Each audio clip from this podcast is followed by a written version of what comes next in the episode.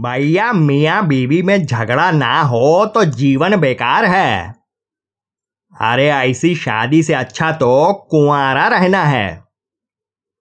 हफ़्ते में कम से कम एक दो बार तो झगड़ा कानूनन होना ही चाहिए। अच्छा इन दोनों के झगड़े के टॉपिक भी बड़े मज़ेदार होते हैं। तो आज की झक भी झगड़ालू वाली झक है।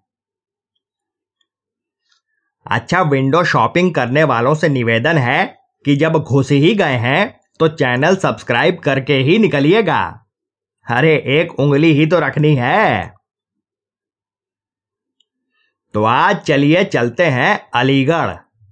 हाँ हाँ वही ताले वाला अलीगढ़। तो हुआ यूँ कि एक जनाब की शादी हुई। पहले तो होशो हवास खोके एकदम लगे रहे। मतलब बचपन से जवानी तक की दबी कुचली जितनी भी कामनाएँ थीं, सब इत्मीनान से निपटाए। फुर्सत पाए तो बीवी से झगड़ बैठे। झगड़े की वजह अपने आप में अद्भुत और ऐतिहासिक थी।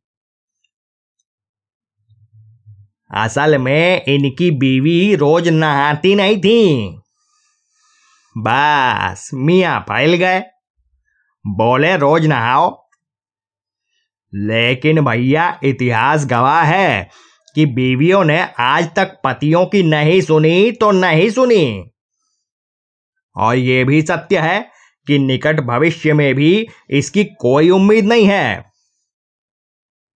लड़ते झगड़ते दोनों कब दो से तीन हो गए, पता ही नहीं चला। लेकिन अब मामला गंभीर हो चुका था।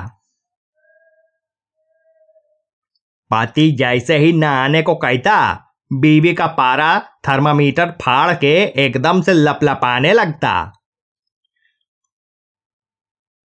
वैसे देखा जाए तो बीवी भी गलत नहीं थी। भला रोज रोज नहाने से क्या फ़ायदा, आए? सरकार भी बता रही है कि जल ही जीवन है। मतलब अमूल्य जीवन को नहा धो के ऐसे ही बर्बाद कर दिया जाए। पानी तो बचा ही, बिजली बची, सो अलग।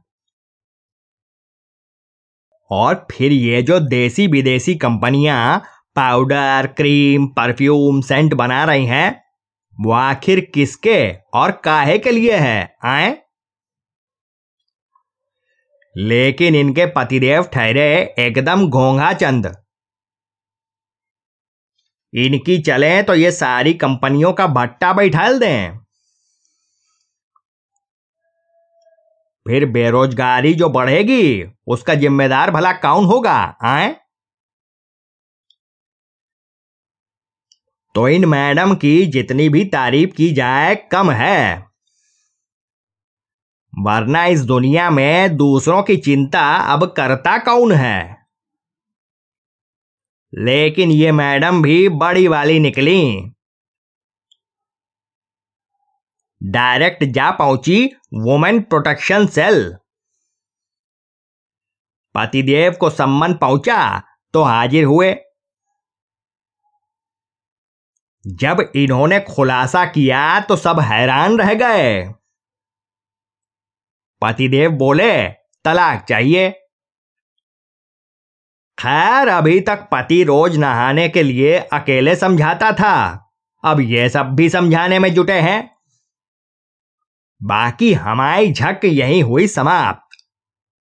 अगर आपको झक पसंद आई हो तो अब फ़ौरन वीडियो को लाइक और शेयर कर दें और चैनल सब्सक्राइब कर लें।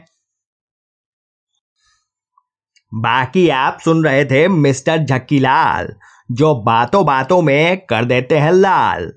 इनकी बातों का अंदाज है निराला। सुनते रहिए हाथ में लेके चाय का प्याला। चलते हैं कल फिर होगी मुलाकात। तब तक लड़ाते रहिए। झक।